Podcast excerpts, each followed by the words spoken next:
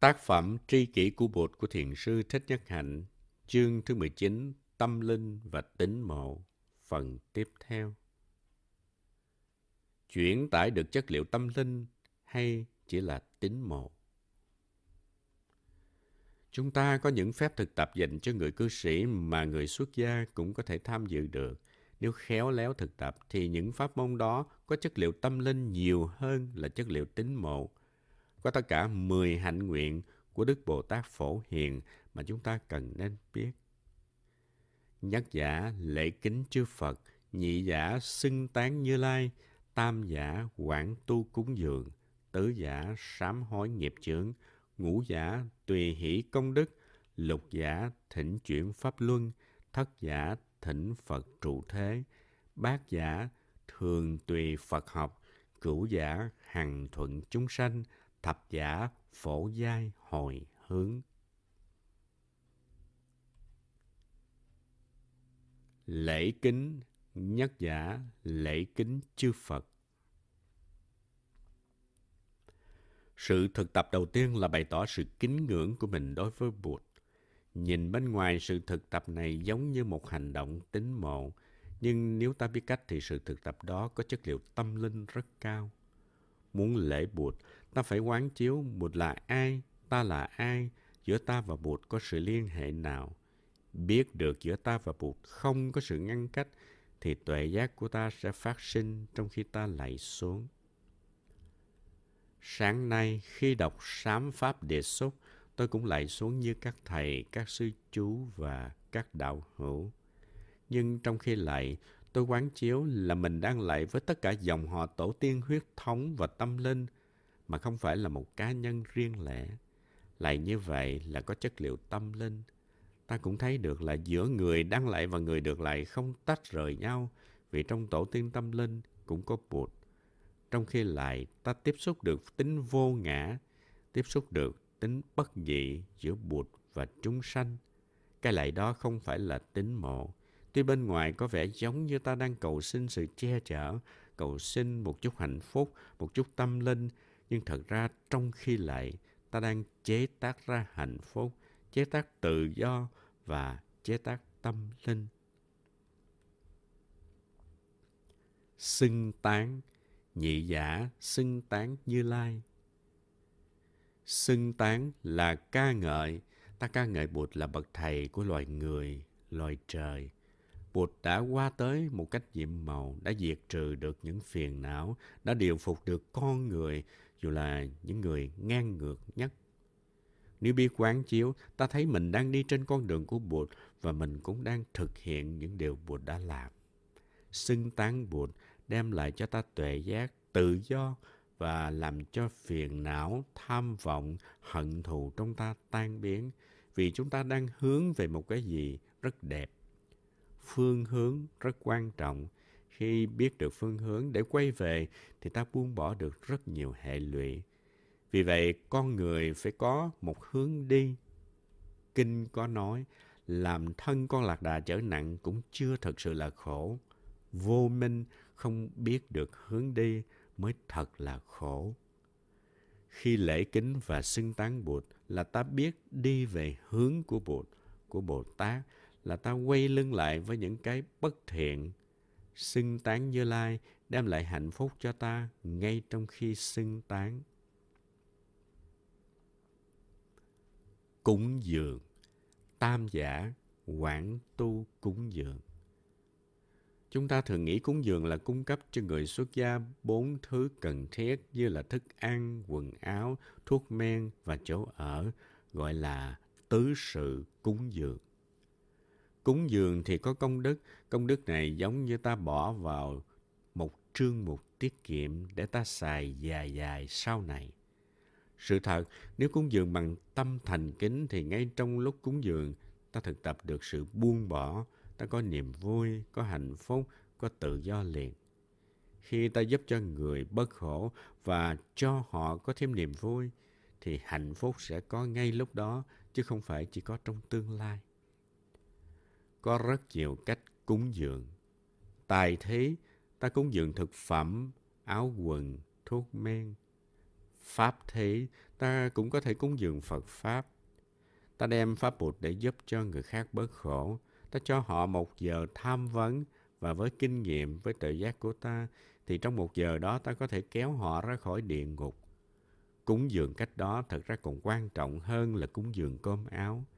Ta ngồi lắng nghe một người đang bị trầm luân, khổ não, không có lối ra, và ta quán chiếu, nhìn rõ, hiểu thấu nỗi khổ niềm đau của người đó, rồi tìm cách giúp họ thoát ra khỏi thế giới của địa ngục, thế giới của khổ đau, hệ lụy.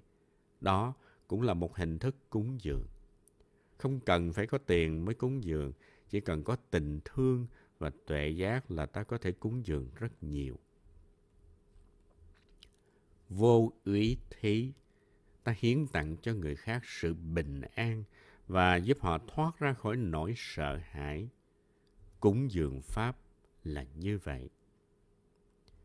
Cúng dường hương không phải là cúng dường mùi thơm. Thay vì đốt một cây nhang, ta đốt cả nắm. Cứ tưởng rằng làm như vậy là có nhiều công đức. Chư Tổ đã dạy ta phải biết cách cúng dường hương. Chúng ta có những bài kệ dân hương rất hay. Giới hương, định hương, tuệ hương, giải thoát hương, giải thoát tri kiến hương. Con có giới, có định, có tuệ, có giải thoát và con đem cúng dường lên Bụt. Cúng dường như vậy thì công đức vô lượng, cúng dường không cần nhiều tiền mà chỉ cần tâm của mình. Sám hối, tứ giả sám hối nghiệp chướng. Sám hối không phải là xưng tội, với sự chứng minh của tăng thân, của sư anh, sư chị, của chư Bụt và chư Bồ Tát, ta nhìn lại con người của mình để thấy ta đã đi tới đâu, ta đã thành công chỗ nào và chưa thành công chỗ nào để ta có thể đi tới. Sám pháp địa xúc là một pháp môn rất hay, là một quá trình quán chiếu để chuyển hóa mà không phải là một hành động thú tội và cầu sinh.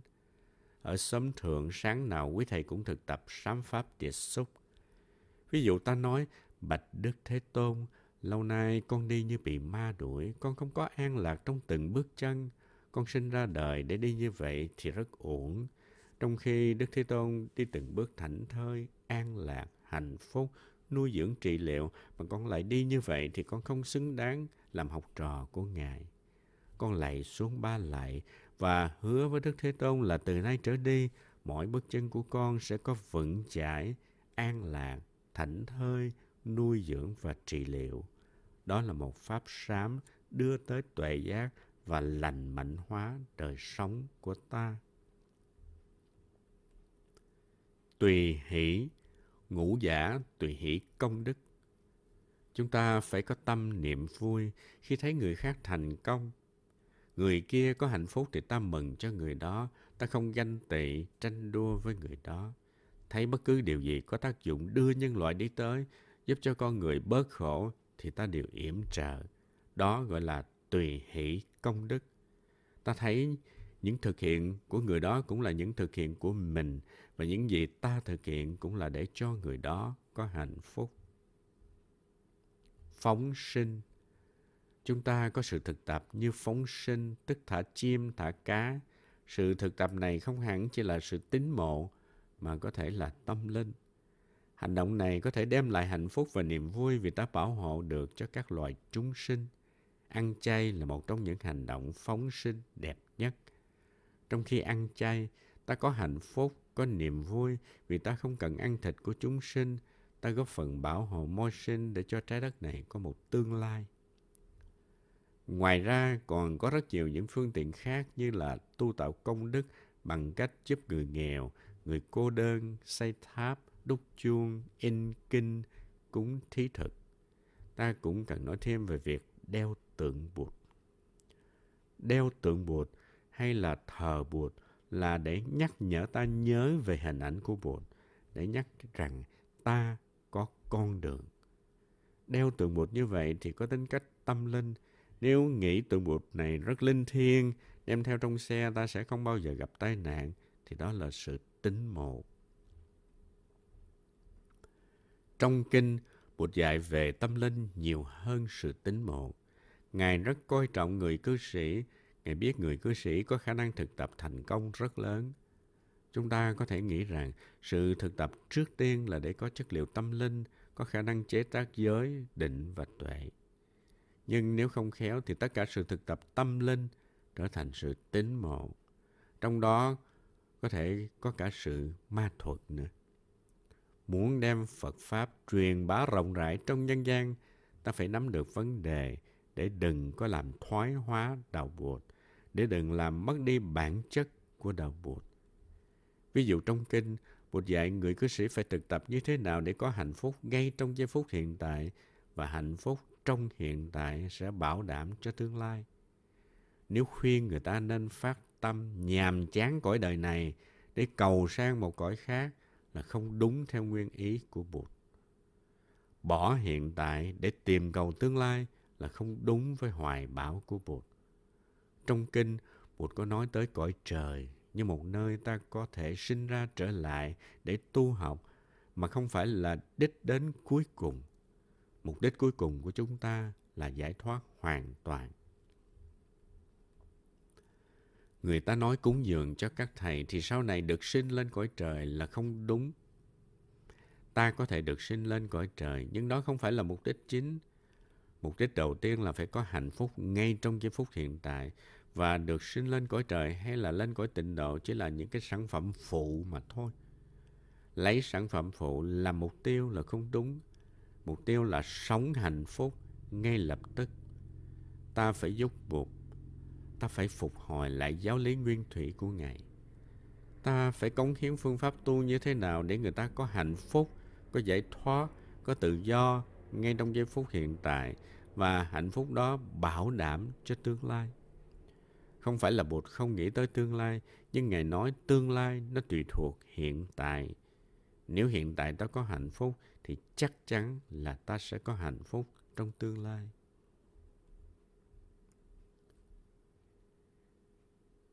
Kinh thứ hai, kinh giáo hóa người bệnh. Kinh giáo hóa người bệnh hay kinh độ người hấp hối là kinh 26 Trung A Hàm hay kinh M143 Trung Bộ của tạng Pali.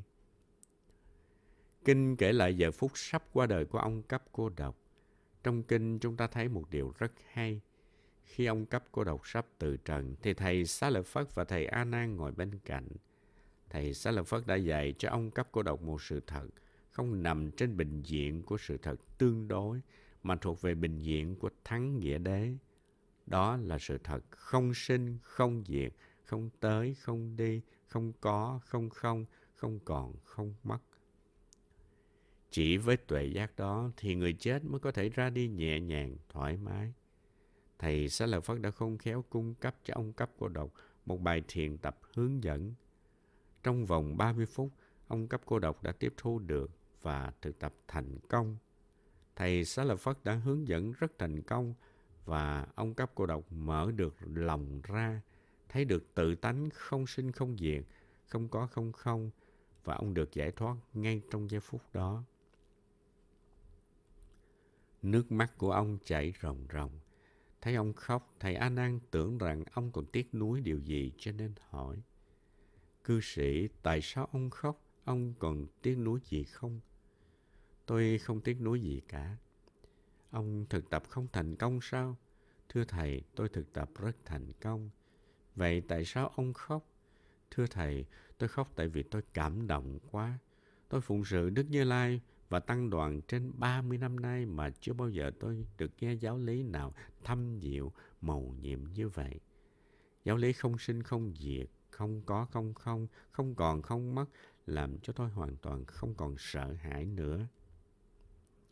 Thầy Anan ngây thơ nói, cư sĩ, ông không biết chứ, giáo lý này chúng tôi nghe hầu như mỗi ngày.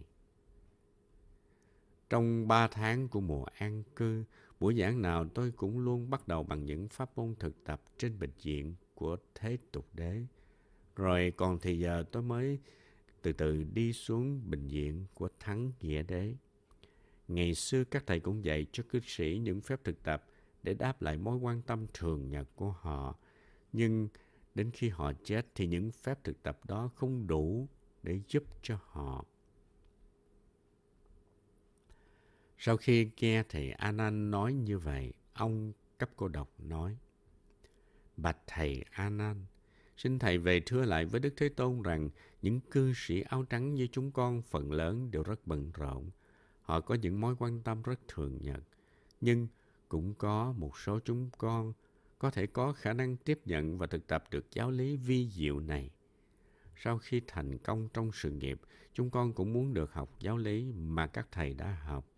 Người cư sĩ chúng con cũng có mối quan tâm tối hậu, tại vì chúng con rất cần nó trong lúc đi vào tình trạng sắp lìa đời. Chúng con cũng muốn biết mình sẽ đi về đâu. Sau khi đã thực tập dưới sự hướng dẫn của thầy Xá Lợi Phất, thì ông cấp cô độc thoát ra khỏi sự sợ hãi. Người sắp chết thường rất sợ hãi. Họ không biết mình sẽ đi về đâu. Một khi đã biết rõ được tính chất của vạn pháp là không tới, không đi, không có, không không, không sinh, không diệt, cư sĩ cấp cô độc đã qua đời một cách rất nhẹ nhàng. Cư sĩ đã nhắn lại một lời thỉnh cầu. Phần lớn người cư sĩ chỉ lo chuyện làm ăn buôn bán, chuyện gia đình, sự nghiệp mà không có thì giờ để học hỏi giáo pháp nhiều. Tuy vậy, trong số những người cư sĩ cũng có những người có khả năng và có thì giờ để học hỏi, để tiếp thu và hành trì giáo pháp mầu nhiệm mà thầy Xá Lợi Phất đã trao truyền như hôm nay.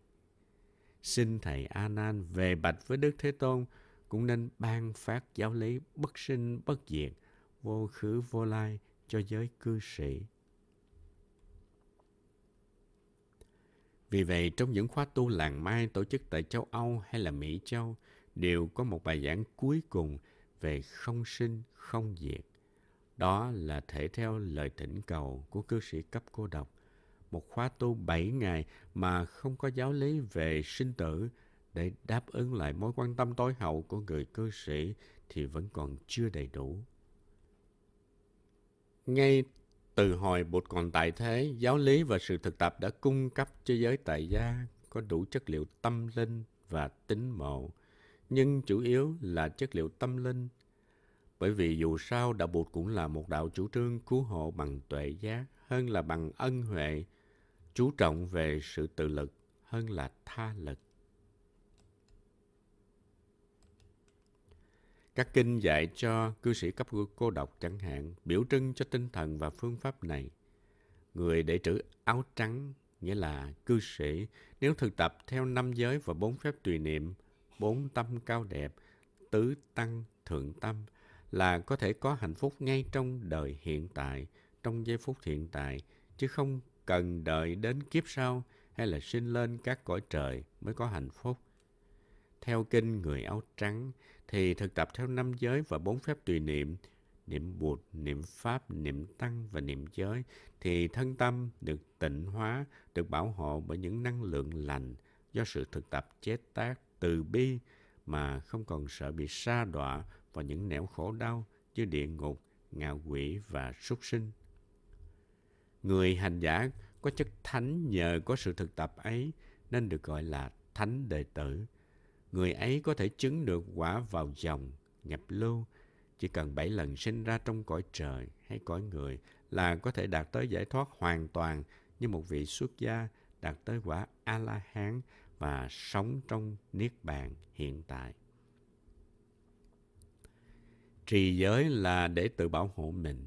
Niệm Bụt, niệm Pháp, niệm Tăng không phải là để cầu xin sự che chở của những thế lực bên ngoài – mà là để cho tâm được thanh tịnh, đạt tới niềm vui, diệt trừ được các tâm niệm tham đắm, nhiễm ô, sầu khổ, nghi ngờ và lo lắng.